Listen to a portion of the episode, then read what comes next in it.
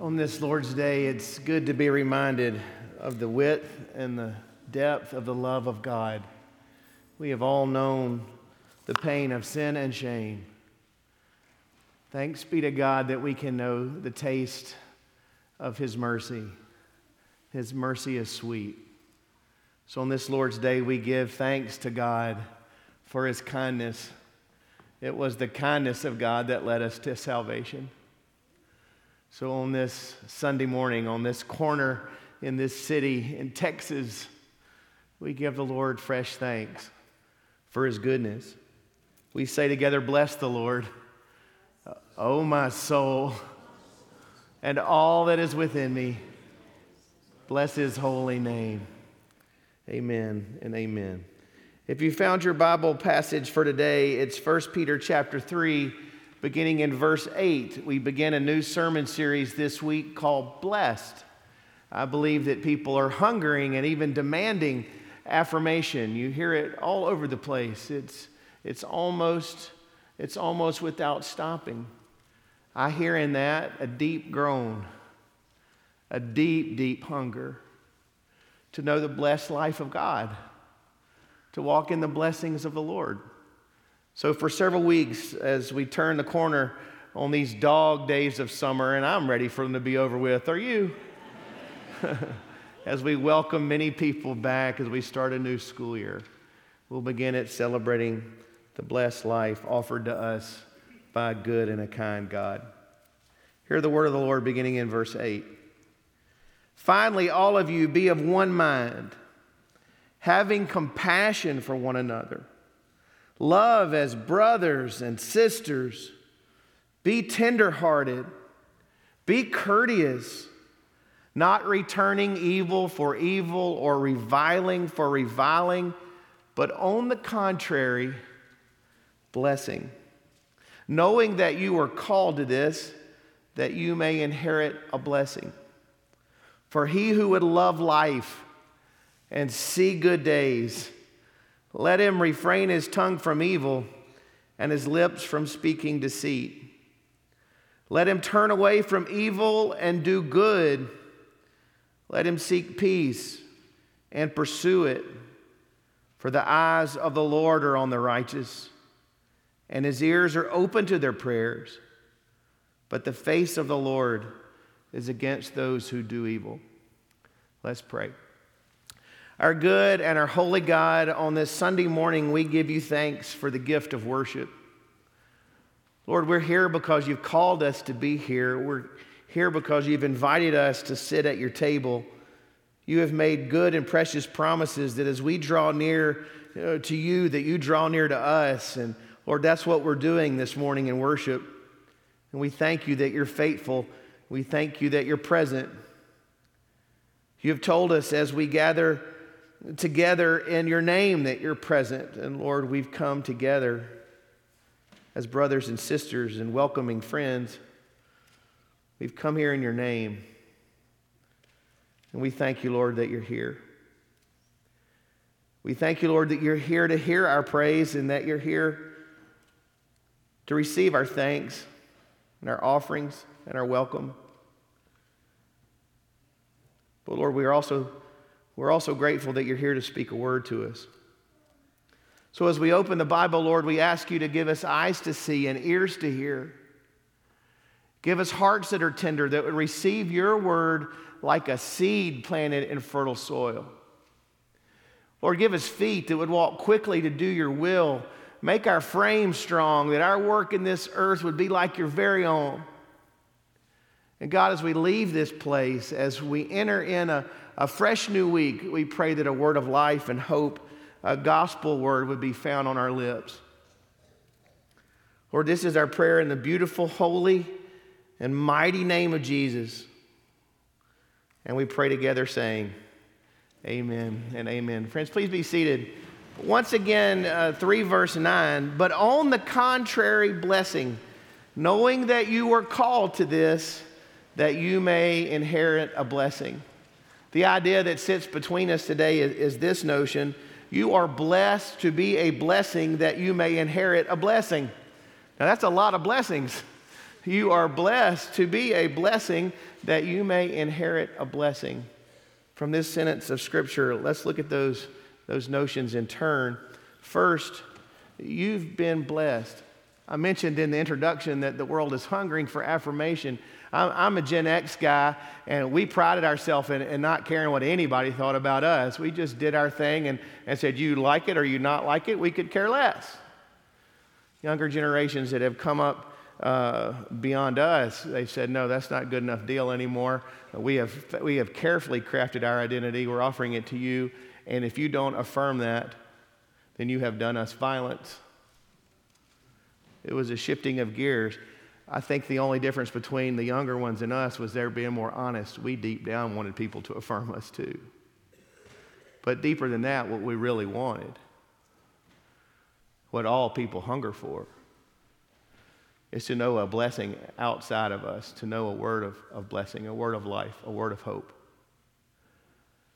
And in the Bible, this blessing came not because of a person's merits or achievements or identity or anything intrinsic to that person, a blessing in the Bible was an alien blessing. It came from above, it came from beyond, it came from God. And it came as an intrusion into life as it was going on. It, it was an interruption. Uh, blessings would come as interruptions. This, this is the earliest in the Bible we have in Genesis. You have the story of Abram, who would become the father of our faith, Abraham. And, and when God when God intercepted Abram's life, it went like this in chapter 12 of Genesis. And now the Lord said to Abram, Get out of your country, from your family, from your father's house, to a land that I will show you. I will make you a great nation. I will bless you and make your name great, and you shall be a blessing. I will bless those who bless you, and I will curse those who curse you. And by you and in you, all of the families of the earth shall be blessed. God was the actor in the blessing. He came to Abraham and said, Come. I want to take you to a place. I want to show you a place. I'm going to bless you that the whole wide world can be blessed in you. Abram, you're blessed to be a blessing to others that you might inherit a blessing. You say, Matt, that's Old Testament. Aren't we supposed to be New Testament people? Okay, how about in the New Testament? Jesus' disciples. You have the calling of the first ones in Mark chapter 1. It goes like this, beginning in verse 16. And as he walked by the Sea of Galilee, he saw Simon and Andrew, his brother, casting a net into the sea, for they were fishermen. Then he said to them, Follow me, and I will make you become fishers of people. They immediately left their nets and they followed him.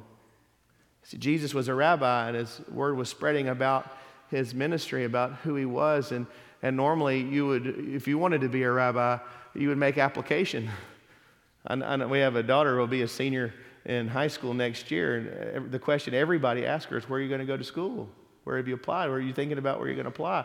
And it was kind of like that with the rabbis. You know, people would, would, sort of puff up their resume and they'd make application to these, to these rabbis and, and then they would be accepted or not, and then they have to go figure it out. But Jesus, the rabbi, did it just the opposite. He interrupted the lives of some fishermen. They were going about their business, living their life, and from beyond, from above, Rabbi Jesus enters in and he says, Come and follow me. Come and follow me, and I'll make you fish for people. You're going from this to that. I'm going to transform your life, and you're going to be a blessing. Blessed, to be a blessing that you may inherit a blessing. You say, Well, Matt, those are the apostles. I'm not an apostle. Okay, but you're not off the hook. How about all those places in the Bible where all the Christians are spoken of just at one time, at least in one place. Like the opening lines of Ephesians, where Paul is writing to the faithful in Jesus Christ. There's not a name one listed, just all these faceless, nameless, faithful ones, all these no name followers of Jesus. Paul's writing to them. And he says, Blessed be the God and Father of our Lord Jesus Christ who has blessed us with every spiritual blessing in the heavenly places in Christ. Those people who heard the word and trusted in him. Verse 13, you trusted the word of truth of your salvation. You believe this. You're sealed by the Holy Spirit of promise, who is the guarantee of our inheritance. Now, these are Christians just like you and just like me. They were known as Doc Copeland and Jan to their friends, but the world's never known their name. Just like us. And the word says they were blessed to be a blessing and inherit a blessing.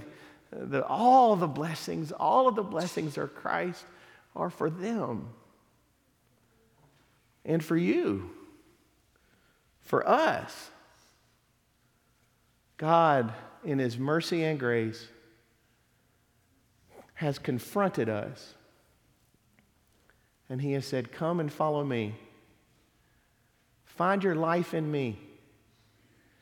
In this, you will find your blessing and your identity. In this, you will become a blessing to others. In this, there is an inheritance prepared for you. Blessed. Blessed to be a blessing.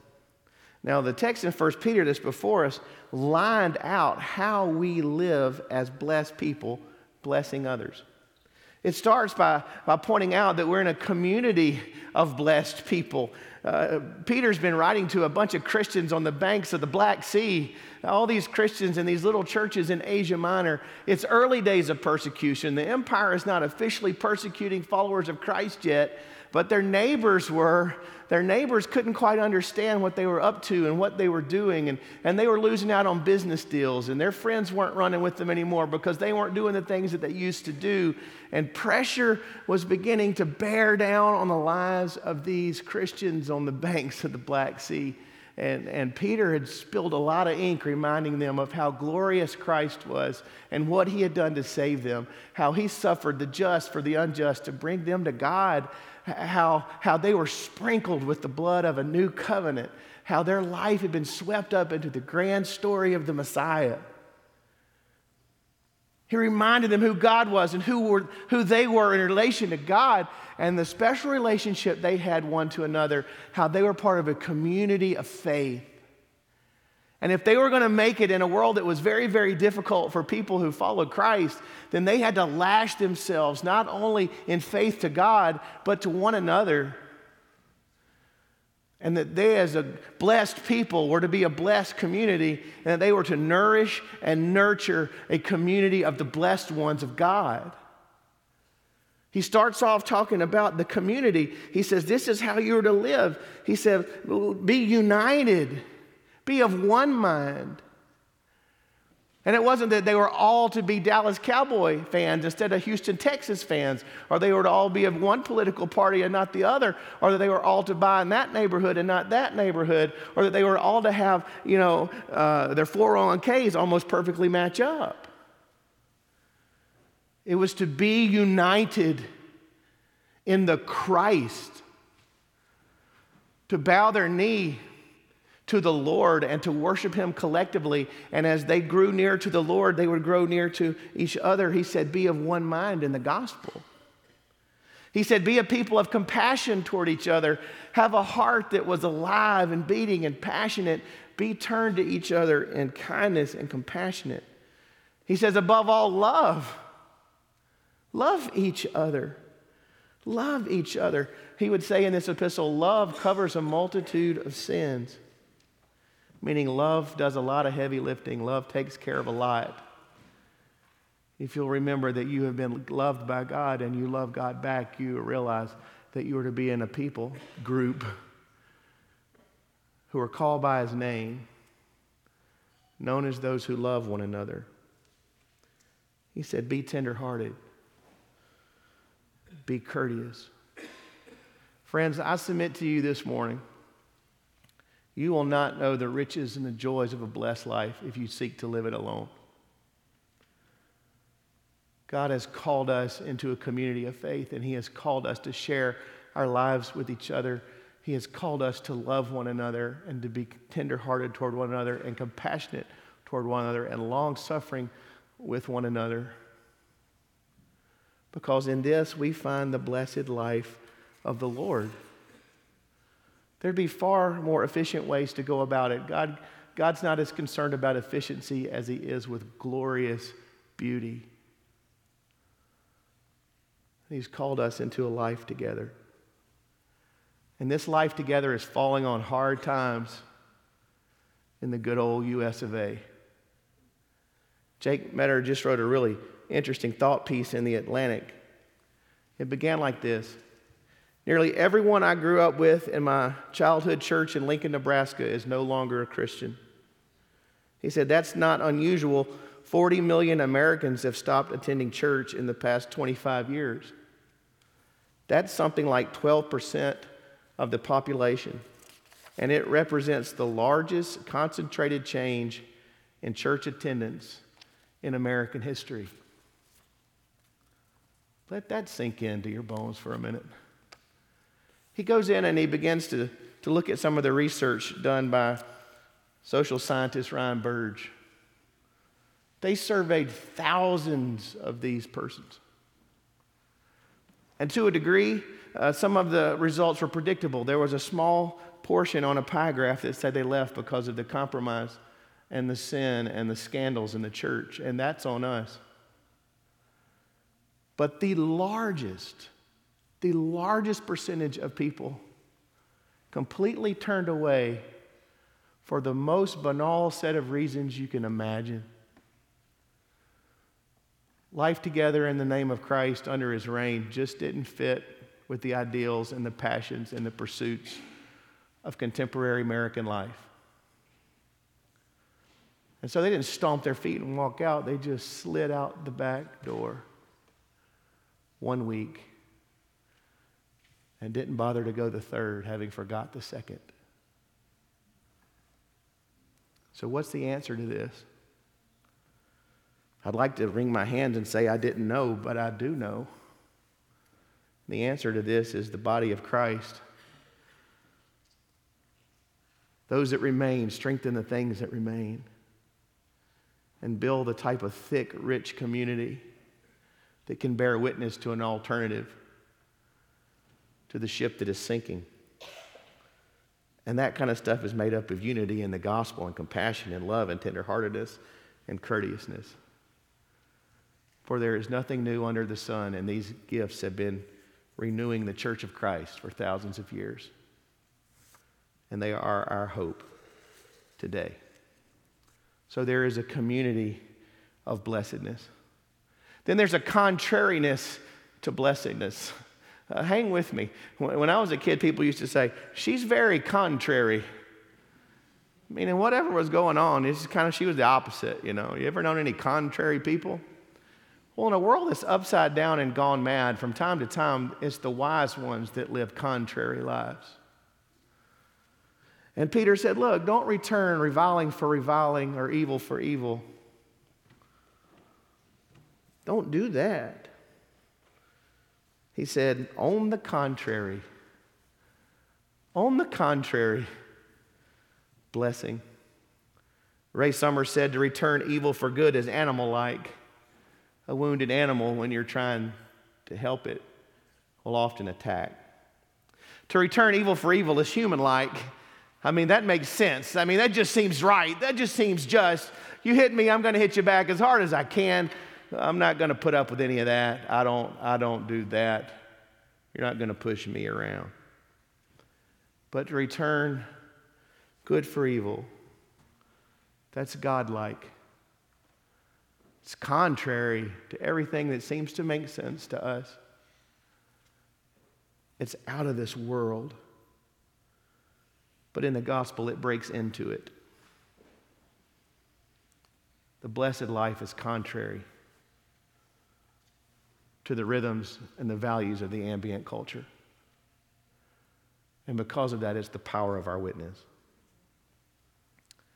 The third thing about it the, the blessed life together is constructive, it, it builds, it does, it does things Peter switches and he begins to quote Psalm 34, one of those great psalms, and it begins like this He who would love life and see good days. This is the default telos of every human heart. The default goal of everybody. Uh, what do you want for your children? I just want my children to see good days and be happy. I, want them to love life. What do you want for yourself? Oh, I don't know. I don't want to be rich. I just want to have a good life. I just want to have good days. This is the, this is the unspoken and often spoken longing of every heart. And the psalmist and Peter echoing the psalm says, Okay, you want that? Let me tell you how to go about it. He says, Begin to tell the truth. He said, Let your tongue cease to lie. Live in the truth. So much of what we do in this earth is we change our clothes and we, we polish our mask and we be this for that group and that for another. And we, we slither through life like a chameleon. And he says, if you, wanna, you want the life that God would have, the blessed life of God, you got to start living in the truth. Tell the truth. He said, turn away from evil. Tell the truth. Turn away from evil. I have a, I have a tote bag in my hand, got it at a, a table at a conference years ago. This is a good tote bag because it's full of rocks and they're heavy. And most of us, we carry around something like this in our souls, sack. The way we relate to evil most personally is in sin and shame. Shame is a rock in your bag. It's that stuff that you did long ago, or in the words of the Book of Common Prayer, those things you have left undone. Oftentimes, those are the things that haunt us. All that stuff's just in your heart, it's in your sack, and you're carrying it around. The things you've done and the things you've left undone. Oh, you've brought it to God, but then you pick it back up as fast as you can. It's just, just haunts you. And then there's those patterns of life you're living now, those, those little and those big compromises that are going on. You know they're less than what you're called to be as a follower of Jesus, but they're ever present. They're always there. You've made peace with them, but they're gnawing on you. And you brought all that here with you today. And scripture says, you know, if you if you want to love life, if you want to see days full, you got to do something about those rocks in your life, all that sin and that shame that you're carrying around. I mean, you're toting it around everywhere, and it's, it's hard to run with that big sack in your arms. It's hard to hold someone with that big sack in your arms. It's hard to offer gifts with all of that stuff you're toting around in that bag. And Peter says, to see full days, to live life, he said, you got to you got to do something with that. And the only thing Scripture allows us to do with it is to give it afresh to Jesus, to offer it to Him, to lay it down. Peter would say, Cast your burdens on the Lord, your anxieties, your weights, for He cares for you. 1 John 1 8 to 10. Hey, if you say you don't have any rocks in your life, you're just a liar. But if you're offer your rocks to the Lord, He's faithful and just to take that burden from you, lighten your step, and bring joy to your days. The blessed life together is constructive, it builds up. So tell the truth and turn away from evil and do good. I don't think this needs a whole lot of uh, explication. I think we know what it means as followers of Jesus to do good. I love the straight ahead encouragement of John Wesley do all the good you can by all the means you can, in all the ways you can, in all the places you can, at all the times you can, to all the people you can, as long as ever you can. The blessed life is not in holding and grabbing and living life like one glorified game of hungry, hungry hippos is to live it with open hearts and open hands, walking through this world doing good. God would have us to be sanctified do gooders, not in our own flesh, but in the power that He provides.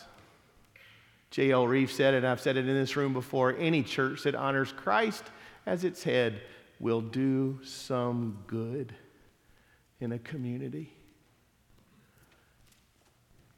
doing good is part of the blessed life. We've been blessed to be blessings, that we may inherit a blessing. This is where we'll land this big cargo plane this morning. This idea of, of blessing to inherit a blessing, it's not some cheap deal we're cutting with the Lord. It's just a straight ahead reminder of God that blessings aren't limited, that there is no scarcity, no shortage. Remember during COVID, all the shortages of weird things like chips for cars? Your used car suddenly began to appreciate in value, go in different direction than it's ever gone in the history of cars. Shortages are powerful things, and, and you go through experience like that, and the spirit of shortage sort of gets down in your bones.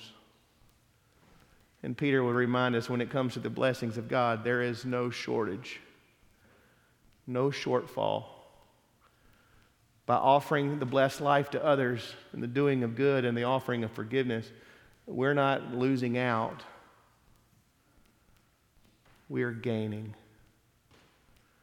If I give you my lawnmower, I'm without a lawnmower. But if I give you my blessings from God, you and I both have the more. That's the deep magic of God. I think of it as seed. I'm, years ago, I was out on the Trompler's farm, and it's quite a farm, and they took me into a big storehouse where they were storing the cotton seed. They said, Matt, you grew up in Mississippi, you might want to grow a little cotton.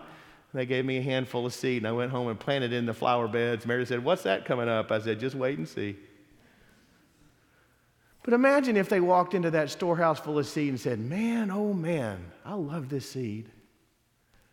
We're going to post guards outside and we're going to make sure it's hermetically sealed and we're going to make sure no rats get to these seeds and we're just going to enjoy these seeds as long as we possibly can.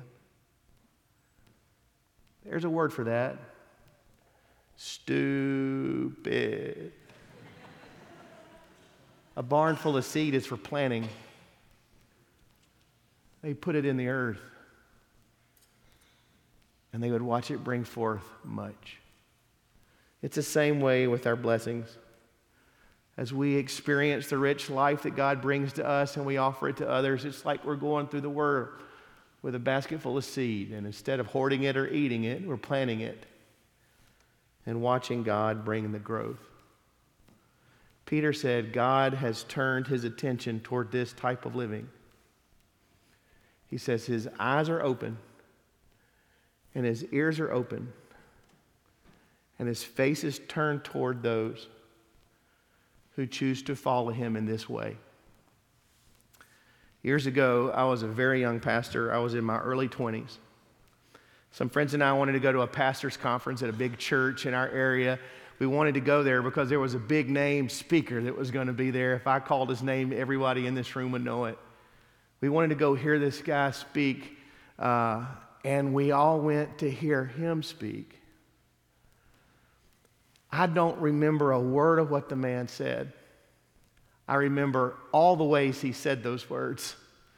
His delivery, magnificent. I mean, I, we, it just had us all weeping and crying and shouting all at the same time, all discombobulated. He just had a, a gravitas and a charisma when he said his words, although I don't remember any of them. Not a decade later, his whole ministry had crumbled under the weight of scandal. There was another person there. We didn't go to hear this guy. I don't remember his name, but I remember almost all of his words. If I called his name, nobody in this room would know it. He was kind of a dorky guy, and his presentation was kind of dorky, and he had kind of a dorky stick. When we walked into the sanctuary, there were little smiley face stickers all along the steps. We thought, oh my word, what are we doing? We're going to bring out the paste and the glue and the pipe cleaners? What's happening? And this somewhat no name pastor, I don't really remember how he said his words. I remember them though, because they carried with them the weight of a biblical authority. And he said, You can choose to pursue all manner of goals and ends in ministry, you can live for almost any single thing. Your ambition can be driven by a hundred different things. He says, but if it's not driven by a desire to experience the face of God turned toward you, if it's not driven by a desire for the pleasure of the Lord, you will fail. And then he said, Any of you pastors who want to live for the smile of God, come up here and get one of these stickers. I thought, that's kind of nerdy, but I'm, I'm trembling on holy ground here, so I might as well come. And we did. I have a Bible in my office with that sticker on the flyleaf. And right underneath it is the, is the handprint of my daughter at about age three, where she traced her little fingers. There's a lot of Bibles I'll give away. I'll hang on to that one forever because it's a constant reminder of the power of the blessed life. And that's the pleasure of the Lord. That's his open ears, his open eyes, and his face torn, turned to us in love. We can demand that we are affirmed, or we can open our life to the kind blessing of the Lord and be transformed. One is far richer and more long lasting and enduring and good and right. So instead of spending all of our time trying to craft ourselves for our own consumption and that of others, we should hear again the voice of Jesus say, Come and follow me. I will bless you to be a blessing, that you may inherit a blessing. Let's stand and pray. Our good and our holy God, we thank you for a chance to be in this room this morning. And we thank you that you've called us to a life that's blessed by your presence. We thank you, Lord, that you've called us to yourself and that you've called us into community. Lord, help us to view each person that you place into this body as someone that you have given us to love. And help us, Lord, through your Spirit to love as you have loved us, sacrificially and full and free. Lord, as we seek to follow you, there may be somebody in this room today, Lord, that needs to confess their faith in you and be baptized. Maybe someone who has discerned that this is the place for them to worship and serve. Lord, for whatever we got going on in our hearts, we pray that you would guide us and direct us and shape us and mold us to be more like your Son, our Savior Jesus. This is our prayer in His name. Let's sing together. Andy, would you lead us?